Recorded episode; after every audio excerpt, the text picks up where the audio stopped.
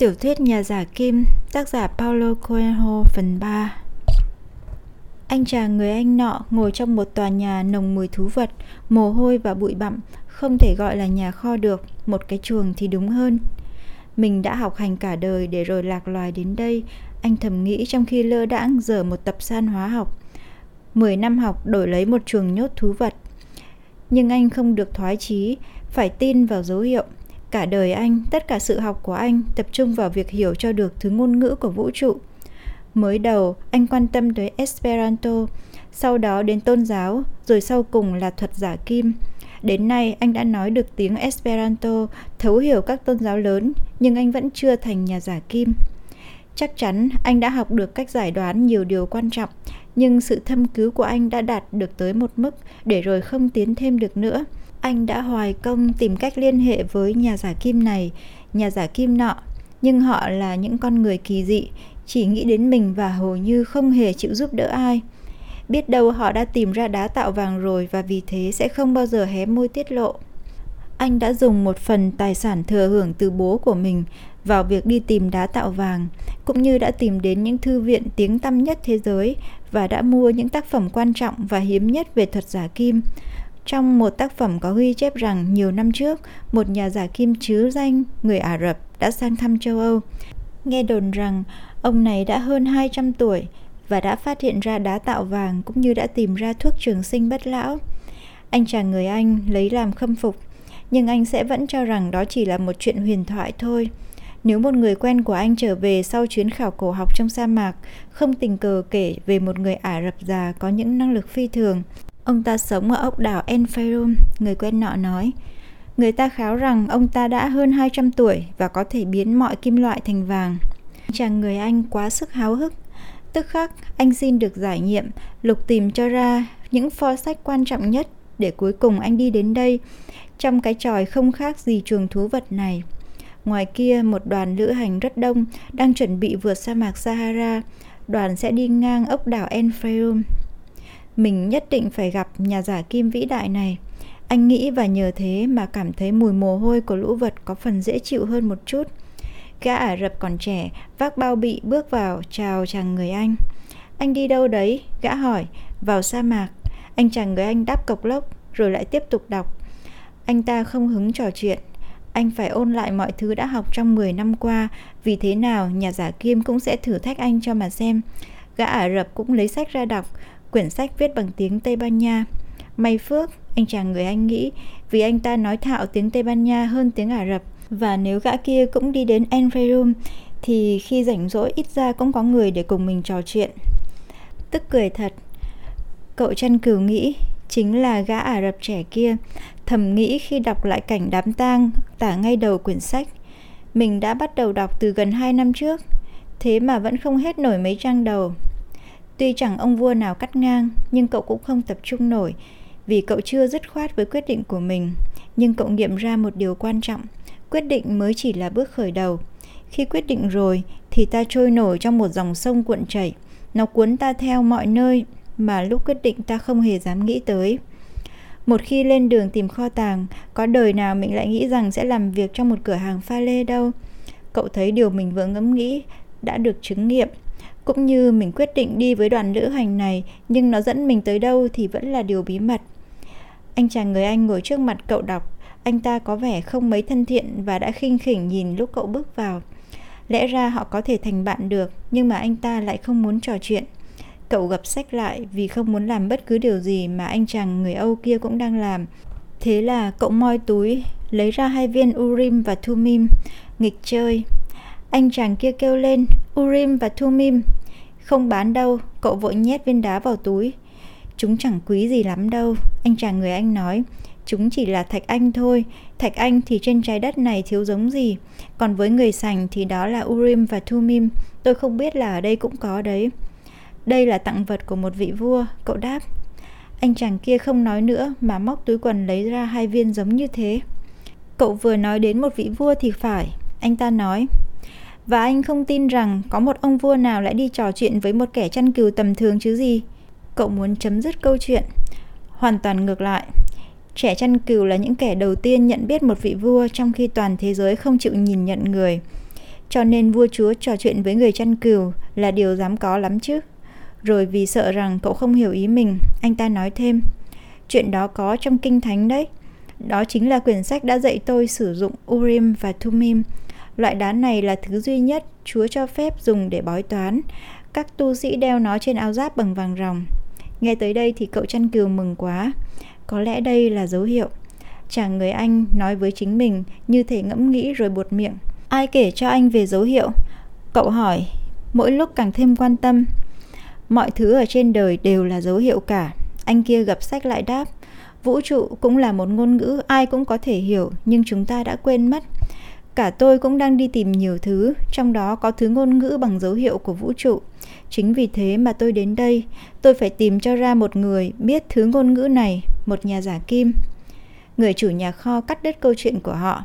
Các anh may mắn lắm đấy, người Ả Rập mập mạp này nói. Xế trưa nay một đoàn lữ hành sẽ lên đường đi Enfarum. Nhưng tôi sẽ đi Ai Cập cơ mà, cậu chăn cừu đáp. Enfarum ở Ai Cập chứ sao? Ông ta trả lời. Cậu là thứ Ả Rập gì mà lại không biết điều này? Cậu bé chăn cừu bèn đáp rằng mình là người Tây Ban Nha. Nghe thế, anh chàng người Anh mừng quá. Tuy cậu ăn mặc như người Ả Rập, nhưng hóa ra lại là người châu Âu. Hắn dùng từ may mắn khi nói về dấu hiệu. Chàng người Anh nhận xét khi chủ kho đi khỏi. Nếu có khả năng thì tôi sẽ viết một quyển toàn thư dày về hai từ may mắn và ngẫu nhiên, vì hai từ này là một phần của thứ ngôn ngữ vũ trụ kia. Sau đó, anh ta giải thích rằng không phải ngẫu nhiên mà anh ta gặp cậu với hai viên Urim và Thummim trong tay. Anh ta hỏi có phải cậu cũng trên đường đi tìm nhà giả kim kia không? Tôi đang trên đường đi tìm một kho tàng. Cậu đáp rồi ân hận vì đã lỡ lời, nhưng anh chàng người Anh nọ không hề để ý. Tôi cũng thế, nếu hiểu theo một nghĩa nào đó. Anh ta nói, đúng ra tôi chẳng hiểu thuật giả kim là gì, Cậu nói thì chủ nhà kho lại kêu họ ra. Tôi là trưởng đoàn lữ hành, một ông râu dài, mắt đen nói, tức là tôi sẽ chịu trách nhiệm về sự sống chết của từng người, vì sa mạc giống như một người đàn bà tính khí thất thường có khi làm chúng ta phát điên lên được. Gần 200 người cộng với số súc vật nhiều gấp đôi lạc đà, ngựa, lừa và chim tụ tập lại. Có cả đàn bà, trẻ con, một vài người đàn ông gươm dắt lưng hoặc súng khoác vai. Anh chàng người Anh đem theo nhiều hòm đầy sách, Tiếng ồn ào rộ lên ở bãi khiến người trưởng đoàn phải lớn tiếng lặp lại nhiều lần để mọi người hiểu điều ông ta nói. Trong đoàn có nhiều người thờ thánh thần khác nhau, nhưng thượng đế duy nhất của tôi là Allah và tôi đã thề với người rằng tôi sẽ nỗ lực làm hết sức để lần này chúng ta cũng thắng được sa mạc. Bây giờ tôi yêu cầu mỗi người trong đoàn thề với thần, với Chúa của mình rằng sẽ nghe theo lời tôi vô điều kiện trong mọi tình huống vì trong sa mạc không nghe lời tôi có thể sẽ đưa đến cái chết. Tiếng rì rầm cất lên, ai nấy đều thề trước thần và Chúa của mình rằng sẽ tuân lời. Cậu chăn cừu thề với Chúa Giêsu. Anh chàng người Anh im lặng. Tiếng rì rầm kéo dài thêm một lúc nữa vì người ta còn cầu xin được che chở. Rồi tiếng tù và vang lên, mỗi người leo lên con vật của mình. Cậu chăn cừu và anh chàng người Anh đều mua lạc đà nên leo lên khá vất vả. Cậu thấy tội nghiệp con lạc đà của anh kia vì những hòm sách nặng chất đầy trên lưng nó. Trên đời không có gì là ngẫu nhiên đâu. Anh chàng người Anh tìm cách nối lại câu chuyện hồi nãy trong nhà kho. Một người quen đã đưa tôi đến đây vì anh ta biết một người Ả Rập. Người này vì đoàn rục rịch lên đường nên cậu không nghe được anh ta nói gì tiếp. Xong cậu biết anh ta nói về điều này, về một chuỗi những sự kiện thần bí trong đó, sự kiện này gắn với sự kiện kế tiếp. Chúng xui khiến cậu trở thành người chăn cừu, rồi nhiều lần mơ cùng một giấc mơ. Chúng đưa cậu đến một thành phố gần châu Phi để rồi gặp một ông vua. Chúng khiến cho cậu bị lừa bịp hết sạch tiền, để rồi cậu làm quen với một người bán pha lê. Rồi càng sống được giống như trong giấc mơ thì đường đời lại càng trùng hợp với mục đích muốn đạt được trong đời cậu nghĩ đoàn người đi hướng về phía mặt trời mọc Họ đi vào buổi sáng, nghỉ chân khi mặt trời đứng bóng, xế trưa lại đi tiếp. Cậu chăn cừu ít chuyện trò với anh chàng người Anh vì anh ta thường chúi mũi vào sách. Thế là cậu bèn lặng lẽ quan sát cuộc hành trình của những người và vật qua sa mạc. Giờ thì mọi thứ khác hẳn ngày đầu. Hôm ấy thật là một ngày ồn ào lộn xộn, tiếng trẻ con khóc lẫn với tiếng thú vật kêu, thêm tiếng của các trưởng toán và các thương gia gắt gỏng ra lệnh. Trong sa mạc, ngược lại, chỉ có tiếng gió thổi liên tục, sự yên ắng và tiếng chân thú vật. Ngay cả tiếng các trưởng toán cũng ít trò chuyện với nhau hơn. Tôi đã đi nhiều lần qua những đồi cát này, một người phu lạc đà kể vào một buổi chiều tối. Nhưng vẫn thấy sa mạc quá mênh mông, chân trời thì xa tít tắp, khiến con người thấy mình vô cùng nhỏ bé và kính sợ đến không nói lên lời. Tuy chưa từng vượt sa mạc, cậu vẫn rất hiểu ý người phu nọ. Một khi nhìn thấy biển cả hay ánh lửa, cậu đều thường ngồi lặng hàng giờ, không nghĩ ngợi gì, chỉ trực cảm quyền lực của thiên nhiên vô cùng vô tận. Mình đã học được từ bầy cừu và các món hàng pha lê. Tại sao sa mạc lại không dạy mình được ít điều chứ? Cậu ngẫm nghĩ, sa mạc theo mình còn cổ xưa và thông tuệ hơn nhiều. Gió vẫn thổi mãi không ngừng. Cậu nhớ lại cái ngày ngồi đón chính ngọn gió này trên thành cổ Tarifa. Có thể lúc này đây ngọn gió đang ve vuốt lông của lũ cừu của cậu khi chúng đang đi tìm cỏ và nước trên vùng Andalusia bát ngát. Đúng ra chúng đâu còn là cừu của mình nữa. Cậu nghĩ và không thấy tiếc nuối. Nhất định chúng đã quen với chủ mới và quên mình rồi, thế là phải. Ai quen lang thang đây đó nhiều như lũ cừu đều biết rằng nhất định sẽ có một ngày phải chia tay thôi, giống như phải lên thiên đường. Rồi cậu nghĩ đến cô con gái trụ tiệm vải và đinh ninh rằng cô đã lấy chồng. Có thể cô đã lấy một người bán kem hoặc một chàng chăn cừu cũng biết đọc và biết kể những câu chuyện thú vị. Cậu nào phải là người chăn cừu duy nhất có bản lĩnh đó đâu. Rồi cậu đoán già đoán non rằng có thể cậu đang trên đường lĩnh hội được loại ngôn ngữ vũ trụ, bao trùm cả quá khứ lẫn tương lai của nhân loại. Phỏng đoán này làm cậu phấn khởi. Mẹ cậu vẫn quen gọi đó là trực cảm. Cậu dần già hiểu rằng cảm nhận bằng trực giác nghĩa là tâm linh mình bất chợt chìm ngập trong một dòng chảy của toàn vũ trụ nơi cuộc đời của mọi người đều liên kết thành một chuỗi, nơi mọi chuyện đều tỏ rõ vì tất cả đều đã được viết sẵn từ trước rồi. Mark Tube Cậu nói và nhớ đến ông chủ hàng pha lê. Sa mạc chỉ toàn cát với đá. Khi đoàn gặp một vùng toàn đá thì họ phải tìm cách đánh vòng khá xa. Còn khi cát quá mịn đối với chân lạc đà thì họ tìm lối khác có lớp cát chắc hơn. Thỉnh thoảng lại thấy có vùng phủ đầy muối vì trước kia nơi đó là biển. Gặp những nơi như thế thì lũ vật thồ dở trứng bất kham không chịu đi tiếp, khiến những người phu lạc đà phải dỡ hàng xuống, vác hàng trên vai, vượt qua những địa hình hiểm trở rồi mới lại chất lên như trước. Khi một trưởng toán ngã bệnh hay chết dọc đường thì người phu lạc đà phải rút thăm cử người thay. Nhưng lúc đó phải đi vòng bao nhiêu đi nữa thì đoàn vẫn không bao giờ quên đích. Khi đã vượt qua mọi chướng ngại rồi thì sao trên trời sẽ lại chỉ cho họ hướng của ốc đảo Rạng đông khi thấy sao sáng trên bầu trời là họ biết rằng sao kia báo hiệu một nơi có phụ nữ, nước, trà là và cây cọ. Chỉ có anh chàng người Anh là chẳng biết gì cả, vì hầu như anh ta chỉ chúi đầu vào sách.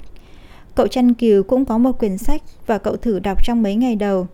Nhưng rồi cậu quan sát thấy là lắng nghe tiếng gió thì thú vị hơn. Rồi khi đã quen dần và thấy quý con lạc đà của mình thì cậu quăng quyển sách đó đi. Tuy rằng mỗi khi giờ nó ra đọc, Cậu vẫn hy vọng một cách dị đoan rằng sẽ gặp ở được ở trong đó một nhân vật lẫy lừng, nhưng giờ đây cậu cho nó chỉ là gánh nặng vô ích. Lúc này cậu đã quen thân với người phu lạc đà vẫn đi cạnh mình. Tối tối, khi tất cả quây quần bên đống lửa, cậu kể cho ông ta nghe chuyện thời còn đi chăn cừu. Trong một lần chuyện vãn như thế, ông ta kể cho cậu nghe về cuộc đời mình. Tôi sống ở một nơi gần Al Kahira, ông ta nói. Tôi có một vườn rau, một lũ con và một cuộc sống êm đềm mà tôi ngỡ rằng cho đến ngày chết đi cũng không thay đổi. Một năm nọ được mùa bội thu, thế là chúng tôi hành hương đến Mecca để làm bổn phận duy nhất chưa hoàn tất trong đời tôi. Tôi có thể yên tâm nhắm mắt được rồi và lòng tôi thanh thản lắm. Nhưng một ngày kia động đất, nước sông Nin tràn qua đê. Điều mà tôi tưởng tượng rằng chỉ xảy ra cho người khác đã đến với chính mình. Lũ lụt khiến cho làng xóm sợ mất vườn ô liu, Vợ tôi sợ lũ con có thể chết đuối, còn tôi hoảng kinh lo động đất sẽ tàn phá cơ nghiệp của mình. Nhưng sợ cũng thế thôi, sau vụ đó đất đai không trồng trọt gì được nữa và tôi phải tìm cách khác để nuôi sống gia đình. Cho nên hôm nay tôi đã làm phu lạc đà. Lúc ấy tôi thấm thía lời dạy của Allah, không ai phải lo trước về điều chưa xảy ra cả, vì mỗi người đều có thể đạt được cái mình muốn và cái mình cần. Chúng tôi chỉ lo mất cơ nghiệp sợ cho mạng sống và cây cối của mình thôi. Nhưng khi đã đi qua nỗi sợ thì hiểu rằng diễn biến của đời mình và của cả quả đất này đều đã được một bàn tay của người viết trước cả rồi. Thỉnh thoảng Họ gặp một đoàn nữ hành trong đêm mà đoàn này luôn luôn đang có cái mà đoàn kia thiếu, như thể đúng là tất cả đều do một bàn tay quyết định vậy. Các toán trưởng trao đổi thông tin về bão cát và tụ tập bên đống lửa kể chuyện về sa mạc. Một lần, đoàn khác gặp những người Bedouin ăn mặc kín từ đầu đến chân, trông rất thần bí. Họ theo dõi lộ trình của từng đoàn lữ hành để cảnh báo các đoàn về bọn cướp và về những bộ tộc hiếu chiến. Họ đến và đi lặng lẽ, ăn mặc toàn đồ đen, chỉ để hở đôi mắt. Và một buổi tối như thế, người phu lạc đà đã tìm đến cậu chân cừu đang ngồi cạnh anh chàng người Anh bên đống lửa. Nghe đồn rằng có thể xảy ra đánh nhau giữa các bộ lạc, ông ta nói. Tuy ngồi lặng thinh, cậu chăn cừu cảm thấy một nỗi sợ bằng bạc đâu đó, tuy không ai nói gì cả. Một lần nữa, cậu lại hiểu thứ ngôn ngữ không lời, ngôn ngữ của vũ trụ. Một lúc sau anh chàng người Anh mới hỏi có nguy hiểm gì không? Ai đã vào sa mạc rồi thì không quay lại được nữa. Người phu lạc đà nói, khi không còn đường lui thì chúng ta phải tìm cách nào tốt nhất để tiến tới. Mọi chuyện khác phó thác cho Allah, kể cả sự nguy hiểm.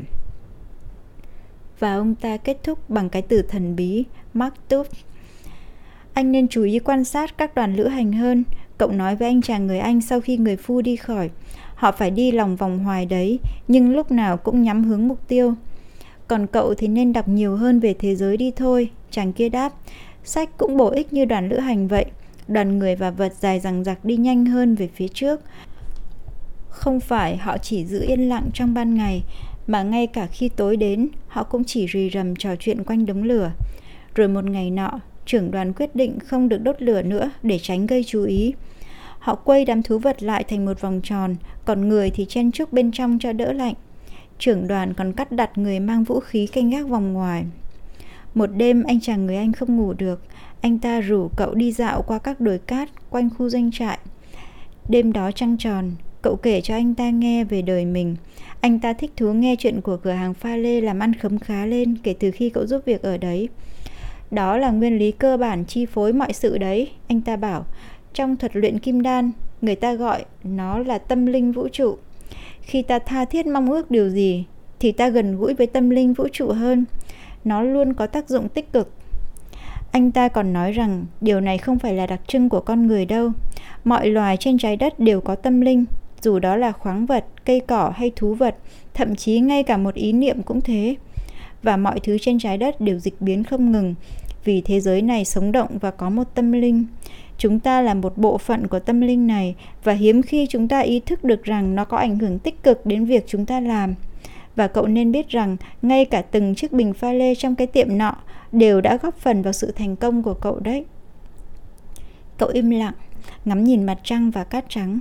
Lát sau cậu nói, tôi đã quan sát đoàn suốt dọc đường đi qua sa mạc. Đoàn và sa mạc nói cùng một thứ tiếng nên đoàn được phép đi băng qua nó. Đoàn cân nhắc từng bước đi một để được hòa điệu thì đoàn sẽ đến được ốc đảo. Bất cứ ai trong chúng ta đến đây, dù can đảm có thừa nhưng không hiểu được thứ ngôn ngữ ấy thì sẽ chết ngay từ đầu. Hai người cùng ngắm mặt trăng. Đó chính là phép kỳ diệu của dấu hiệu, cậu nói tiếp. Tôi đã nhìn thấy được các trường toán nhận biết ra dấu hiệu của sa mạc như thế nào, cũng như cách tâm linh của đoàn hội ý với tâm linh của sa mạc.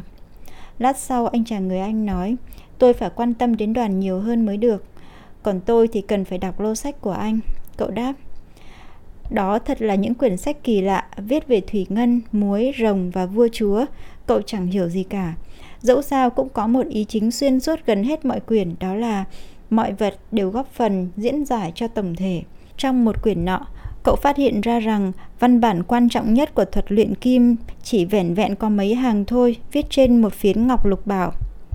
Tên nó là Tabula Samaradina, anh chàng người Anh nói, tự hào vì đã dạy cậu được ít điều mới. Tất cả những sách này dùng vào việc gì? Để diễn giải những hàng chữ đó, anh đáp xong có vẻ không tự tin lắm. Quyển sách cậu chăn kiều thích hơn cả, kể về cuộc đời của những nhà luyện kim đan nổi tiếng nhất. Họ là những người hiến cả đời mình vào việc tinh hóa kim loại trong phòng thí nghiệm. Họ tin rằng kim loại khi được nung nóng nhiều năm thì chúng sẽ mất đi những tính chất nguyên thủy, chỉ còn lại cái tâm linh của vũ trụ thôi. Tâm linh vũ trụ này sẽ giúp họ hiểu được mọi sự trên mặt đất, vì nó là thứ ngôn ngữ kết nối mọi sự vật với nhau.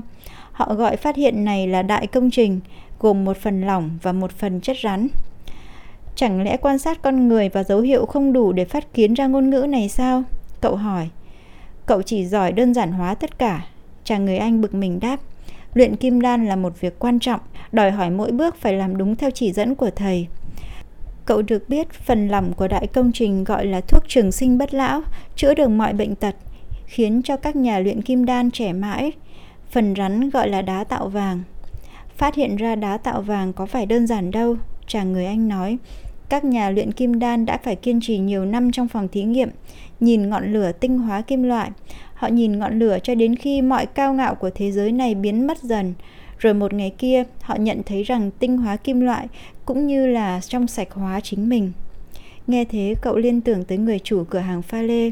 Ông ta thấy rằng rất nên lau chùi các bình pha lê trong cửa hàng, vì thế cả ông lẫn cậu đều gột rửa được mọi tạp niệm. Bây giờ thì cậu tin chắc rằng cũng có thể học được thuật luyện kim đan trong cuộc sống hàng ngày. Hơn nữa, anh ta nói tiếp, đá tạo vàng có một tính chất độc đáo, chỉ cần một mảnh vụn của nó cũng đủ biến một khối lượng lớn kim loại thành vàng. Nghe thế, cậu lại càng quan tâm hơn đến thuật luyện kim đan. Cậu nghĩ rằng chỉ cần chút ít kiên nhẫn là có thể biến tất cả thành vàng. Cậu đọc lại cuộc đời của một số người đã làm được việc này. Henvatius, Elias, Fulcanetti, Geber toàn là những chuyện hấp dẫn cả. Những người này đều đã đi chọn con đường đời họ chọn. Họ đi đây đi đó, gặp gỡ các bậc trí giả khác, làm những việc thần kỳ ngay trước mắt những kẻ hồ nghi. Họ có trong tay đá tạo vàng và thuốc trường sinh, nhưng khi cậu muốn biết làm thế nào để tự mình đạt được đại công trình thì đành bó tay, vì chỉ có những đồ họa, những chỉ dẫn ghi bằng mật mã và những văn bản khó hiểu. Cớ sao mà mọi thứ viết ra lại khó hiểu thế? Một tối kia cậu hỏi anh chàng người Anh để rồi thấy anh ta có vẻ bực bội muốn lấy lại sách. Để chỉ những ai thật nghiêm chỉnh nghiền ngẫm mới hiểu được thôi. Anh ta đáp, cậu thử nghĩ mà xem, nếu ai cũng biến trì thành vàng được thì vàng còn gì là giá trị. Chỉ những ai kiên tâm, trì trí, chỉ những ai nghiên cứu thật nhiều mới đạt được đại công trình một cách trọn vẹn. Chính vì thế mà tôi đến tận giữa sa mạc này để tìm nhà luyện kim đan chính cống, giúp tôi giải mã cái ngôn ngữ bí mật kia. Những sách này viết từ hồi nào? Cậu hỏi. Từ nhiều thế kỷ trước.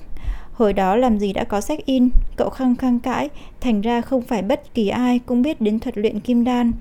Vậy thì việc gì phải dùng đến thứ ngôn ngữ kỳ quặc kia và những đồ họa? Anh kia không trả lời câu hỏi của cậu, mà nói rằng đã quan sát đoàn lữ hành mấy ngày nay xong chẳng có phát hiện gì mới. Điều duy nhất anh ta cảm thấy là tin đồn về đánh nhau cứ dồn dập thêm. Một ngày nọ, cậu đưa trả sách cho anh ta. Sao, cậu học hỏi được nhiều chứ? Anh ta háo hức vì cần có người trò chuyện để quên đi nỗi sợ sắp xảy ra đánh nhau. Tôi học được rằng thế giới có tâm linh và ai hiểu được tâm linh ấy sẽ hiểu được ngôn ngữ của sự vật.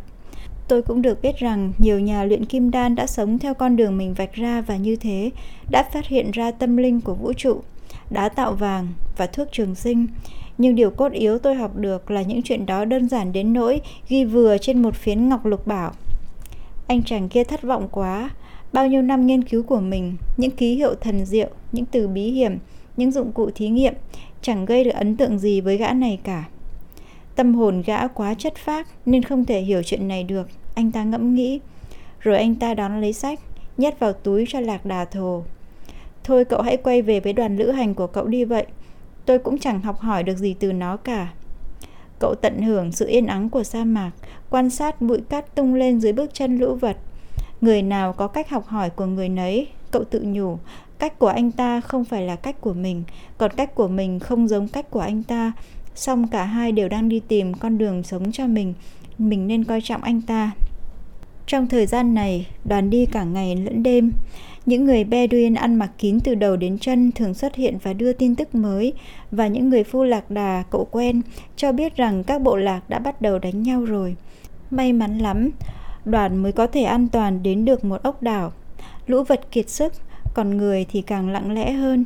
Đêm khuya thanh vắng là đáng sợ nhất vì chỉ một tiếng kêu của lạc đà, trước đây vốn là chuyện bình thường, cũng khiến tất cả hoảng sợ, bởi đó có thể là dấu hiệu tập kích.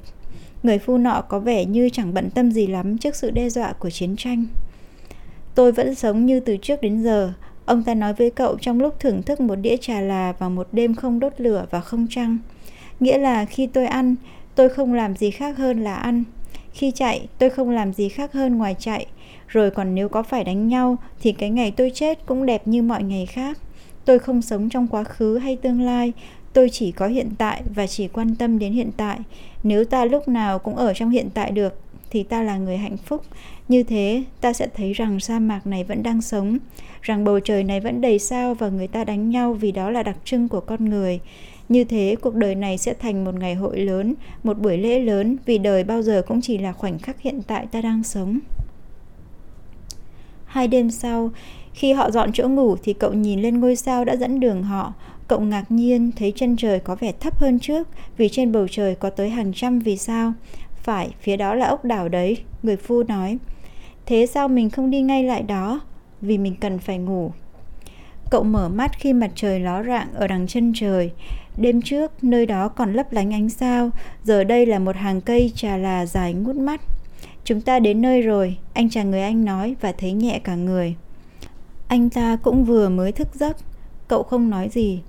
Cậu đã học được sự nín lặng của sa mạc và hài lòng với việc ngắm hàng trà là nơi chân trời kia. Cậu còn phải đi xa nữa mới đến được kim tự tháp và một ngày nào đó buổi sáng ngày hôm nay sẽ chỉ còn là kỷ niệm. Nhưng lúc này đây nó là khoảnh khắc của hiện tại, là ngày hội mà người phu lạc đà đã nói. Cậu thưởng thức nó, nhớ lại những bài học của quá khứ và những ước mơ cho tương lai. Một ngày kia, cả nghìn cây trà là sẽ chỉ là kỷ niệm, nhưng giờ đây với cậu, chúng là bóng mát, là nước và là nơi tránh chiến tranh. Hôm qua, tiếng kêu của con lạc đà có thể gây nguy hiểm, thì giờ đây, rừng trà là có thể báo hiệu sự kỳ diệu. Thế giới nói bằng nhiều thứ ngôn ngữ, cậu nghĩ. Đoàn lữ hành tới cũng hối hả như thời gian trôi, nhà luyện kim đan thầm nghĩ khi nhìn cả trăm người và thú vật tới ốc đảo. Dân chúng lớn tiếng reo hò chạy về phía đoàn người mới tới, bụi bay mù trời, lũ trẻ reo hò, nhảy loi choi khi thấy đoàn người lạ. Nhà luyện kim đan thấy tù trưởng ốc đảo lại chào đoàn lữ hành và hai người trò chuyện hồi lâu, nhưng nhà luyện kim đan không mấy quan tâm tới điều ấy. Ông đã từng thấy nhiều người đến rồi đi, trong khi ốc đảo và sa mạc vẫn là ốc đảo và sa mạc. Ông đã thấy vua chúa và kẻ ăn xin đi qua biển cát này. Cái biển cát thường xuyên thay đổi hình dạng vì gió thổi, nhưng mãi mãi là cái biển cát mà ông đã biết từ khi còn nhỏ. Tuy vậy, từ đáy lòng mình, ông không thể nào không cảm thấy vui trước hạnh phúc của mỗi người lữ khách sau bao ngày chỉ có cát vàng. Với trời xanh, nay đã được thấy cây trà là xanh tươi hiện ra trước mắt. Có thể Thượng Đế tạo ra sa mạc chỉ để cho con người biết quý trọng cây trà là, ông nghĩ. Rồi ông quyết định tập trung vào những chuyện cụ thể hơn. Ông biết trong đoàn người này có một người mà ông cần truyền lại một phần bí mật của ông, đã có điểm báo trước cho ông biết. Ông chưa biết người ấy nhưng đôi mắt già dặn của ông sẽ nhận ra ngay một khi ông nhìn thấy tận mặt. Ông mong rằng người này cũng sẽ ham học hỏi như những người học trò trước của ông. Ta không biết tại sao cứ phải mật truyền những điều này. Ông ngẫm nghĩ khi mà chúng chẳng bí mật gì lắm vì chính Thượng Đế đã phơi bày mọi bí mật của người một cách hào phóng cho mọi vật. Ông chỉ có một lý giải duy nhất, những điều này cần phải truyền miệng vì chúng hình thành từ cuộc sống trong sạch, tích cực và lối sống như thế khó diễn đạt qua hình ảnh hoặc chữ viết. Con người vốn quá dễ bị lôi cuốn bởi hình ảnh và sách vở mà sao nhãng ngôn ngữ của thế giới.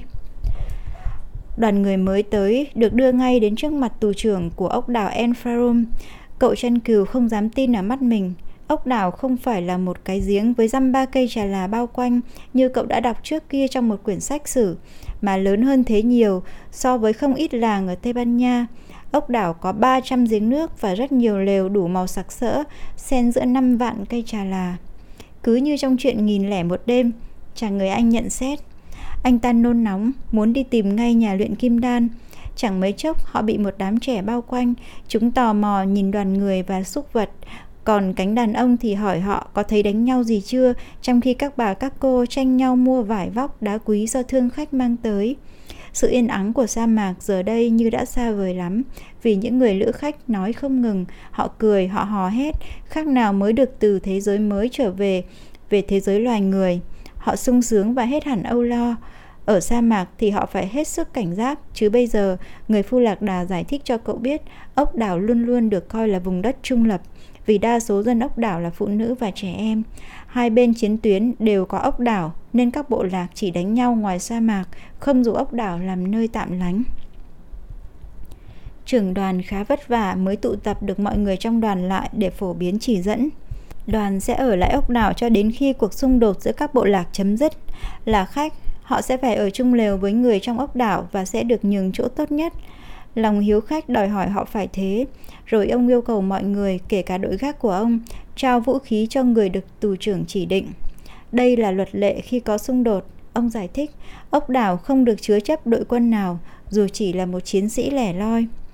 Cậu ngạc nhiên khi anh chàng người Anh móc túi lấy ra một khẩu súng lục mạ kền, giao cho người đi gom vũ khí. Anh cần súng lục để làm gì? Cậu hỏi. Có thế tôi mới dám đi chung với người lạ, anh ta đáp và thấy sung sướng vì đã tới được mục đích sự tìm kiếm của mình. Còn cậu lại nghĩ về kho tàng. Giấc mơ của cậu càng sắp thành sự thật bao nhiêu thì mọi sự lại rối rắm bấy nhiêu. Hình như cái nguyên lý mà ông vua già gọi là thánh nhân đãi kẻ khổ khờ không còn giá trị nữa. Trên đường đi đến với giấc mơ, lòng can đảm và sự kiên trì của cậu thường xuyên bị thử thách, thành ra cậu không thể khinh suất hay sốt ruột được. Nếu cứ xông bừa tới trước thì cậu sẽ không nhìn thấy được các dấu hiệu chúa báo dọc đường. Điểm chúa báo dọc đường, cậu nghĩ rồi sửng sốt trước ý nghĩ của mình. Cho tới nay cậu vẫn coi điểm là một cái gì đó rất tự nhiên, giống như ăn ngủ, theo đuổi chút tình yêu hay tìm công ăn việc làm. Cậu chưa hề nghĩ rằng đó là một thứ ngôn ngữ mà Chúa dùng để bảo cậu phải làm gì.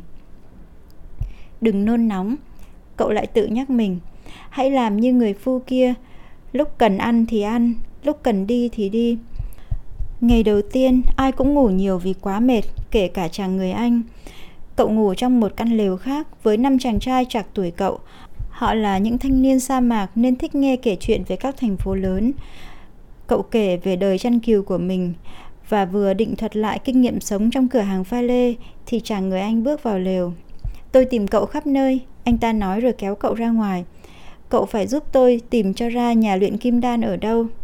Mới đầu hai người muốn tự đi tìm lấy. Một nhà luyện kim đan nhất định phải sống khác với những người dân ốc đảo và trong lều của ông có lò luyện không lúc nào tắt. Họ chạy quanh tìm để rồi thấy rằng ốc đảo lớn hơn họ tưởng nhiều, có đến cả trăm lều. Thế là mình mất gần nguyên ngày rồi, chàng người anh than thở rồi cùng với cậu ngồi xuống nghỉ cạnh một cái giếng. Có lẽ mình nên hỏi thì hơn, cậu nói. Anh kia còn ngần ngừ vì không muốn tiết lộ chuyện có nhà luyện kim đan ở ngay ốc đảo này với người khác. Cuối cùng anh ta cũng đồng ý và nhờ cậu hỏi hộ vì cậu sõi tiếng Ả Rập hơn. Cậu bèn lại gần một người đàn bà đang đi lại giếng để lấy nước vào cái túi da dê. Chào bà, tôi muốn được biết nhà luyện kim đan trong ốc đảo này ở đâu. Cậu lựa lời hỏi. Bà nọ đáp rằng chưa hề nghe ai nói có nhà luyện kim đan bao giờ, rồi bà hấp tấp bỏ đi. Xong trước đó, bà còn lưu ý cậu không bao giờ được trò chuyện với những người đàn bà mặc trang phục màu đen vì họ là những người đã có chồng. Cậu phải tôn trọng phong tục, tập quán của ốc đảo. Chàng người Anh rất thất vọng. Chả lẽ chuyến đi xa này của anh công cốc hay sao? Cậu cũng buồn, nói cho cùng thì người bạn đồng hành của cậu cũng đang đi tìm con đường mà số phận định cho mình. Và như thế thì, như nhà vua già từng nói, đương nhiên cả vũ trụ sẽ góp sức để người đi tìm đường ấy sẽ đạt được điều mình muốn. Nhà vua thì không thể nào nhầm được.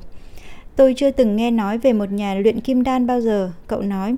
Nếu có thì tôi sẵn lòng giúp anh ngay.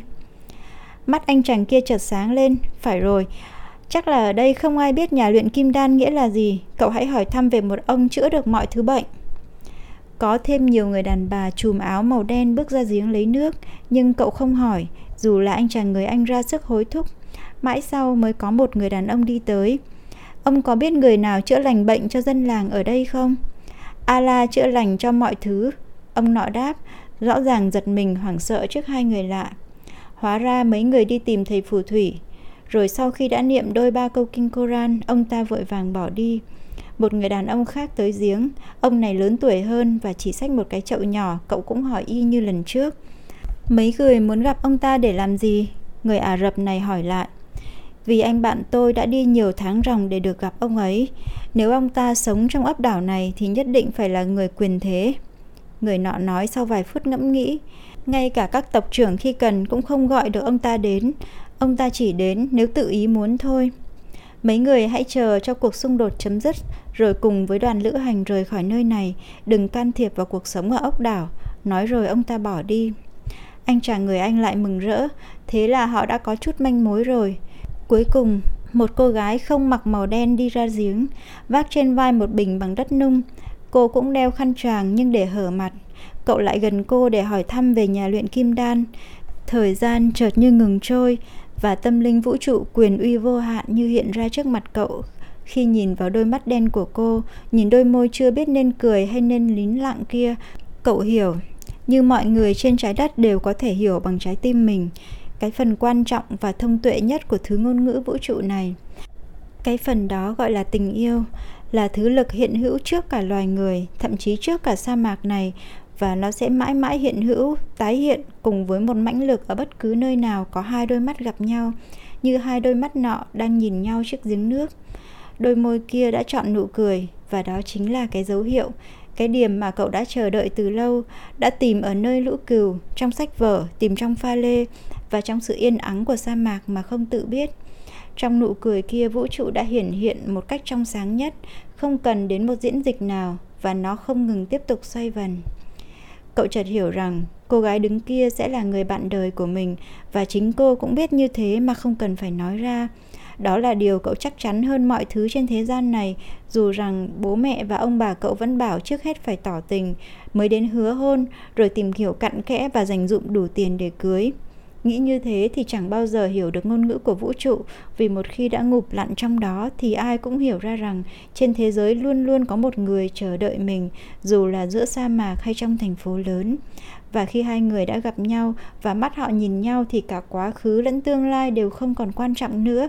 Chỉ còn có khoảnh khắc này và niềm tin tuyệt đối rằng mọi thứ dưới bầu trời này đều do một bàn tay đã ghi sẵn. Chính bàn tay này làm nảy mầm tình yêu và chọn sẵn một kẻ tâm đầu ý hợp cho mỗi người, chăm lo làm lụng, nghỉ ngơi và tìm kiếm kho tàng dưới gầm trời này. Nếu không như thế thì mơ ước của con người thật là vô nghĩa. Mắc túp cậu thầm nghĩ Chàng người anh đứng lên lắc tay cậu, Này, cậu hỏi đi chứ. Cậu lại gần cô gái, Cô lại cười và cậu cũng cười. Cô tên gì? Cậu hỏi. Em tên là Fatima. Cô đáp và ngượng ngùng nhìn xuống đất. Ở đất nước tôi cũng có một số các bà, Các cô mang tên như vậy. Đó là tên của con gái Đức Tiên Tri. Fatima đáp. Các chiến binh của đất nước em đã đem cái tên này đến đất nước Anh đấy. Người con gái nhỏ nhắn nói về các chiến binh với vẻ tự hào anh chàng người Anh sốt ruột đứng cạnh cậu. Cậu bèn hỏi cô về con người chữa lành mọi thứ bệnh tật. Đó là một người thấu hiểu mọi bí mật của thế giới. Ông ta trò chuyện với các Dischin, tức quỷ thần của sa mạc. Cô cho biết, cô gái chỉ về hướng nam, nơi cư ngụ của nhân vật lạ lùng kia. Cô lấy nước đầy bình rồi quay đi.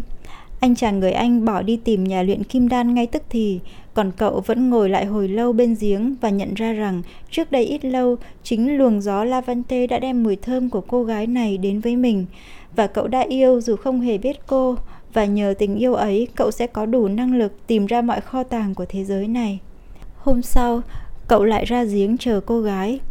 Cậu ngạc nhiên khi gặp anh chàng người Anh ở đây, lần đầu tiên anh ta ngắm nhìn sa mạc.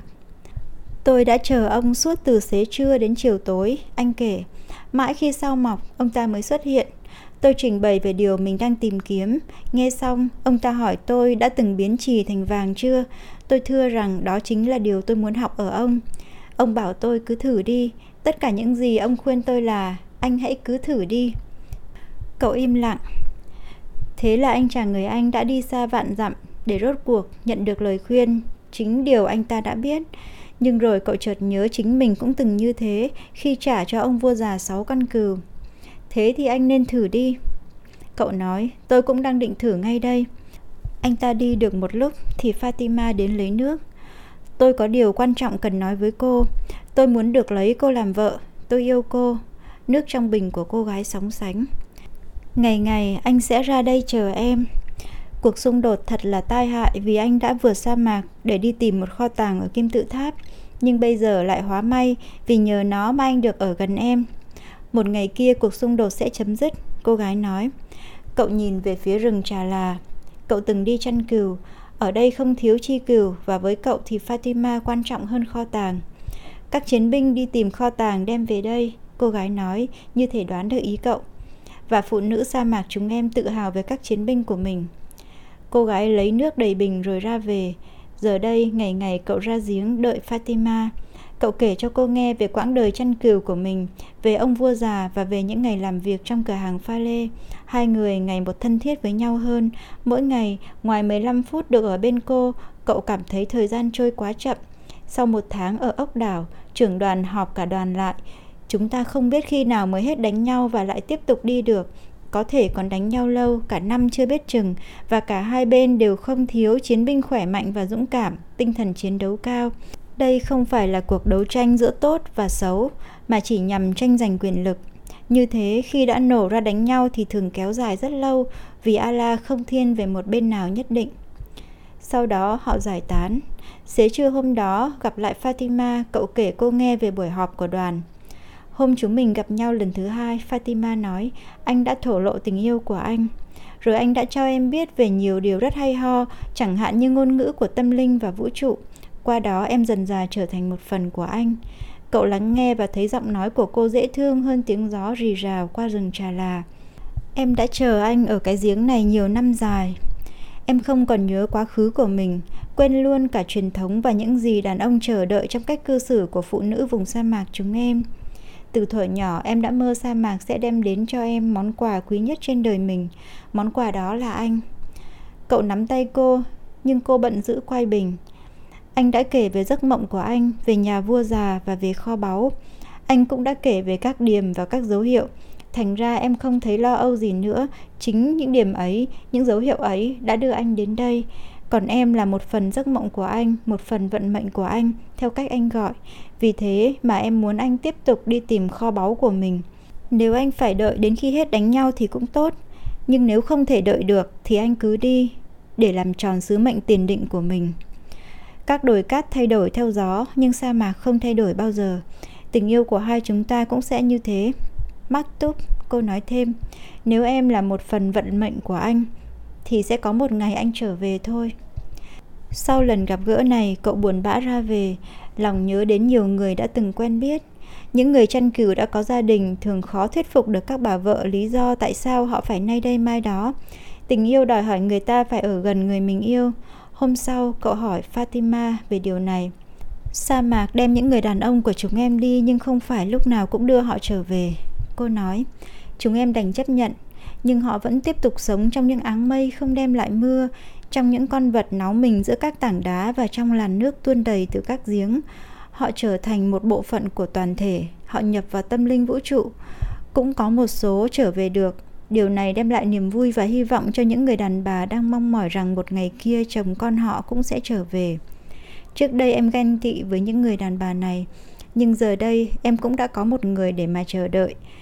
Em là một cô gái sa mạc và rất tự hào về điều này. Chồng em cần phải đi lại tự do như làn gió làm biến dạng các đồi cát và em cũng mong thấy được chồng em nhập vào trong những áng mây, trong những con thú và trong làn nước giếng. Cậu đi tìm chàng người Anh vì cậu muốn kể cho anh ta về Fatima. Cậu ngạc nhiên thấy anh ta đã dựng một cái lò nhỏ cạnh lều. Cái lò luyện trông thật quái dị. Phía trên đặt một bình trong suốt. Trong lúc đốt lò bằng cành khô, mắt anh ta nhìn ra sa mạc, đôi mắt long lanh hơn những ngày chỉ chúi mũi vào sách.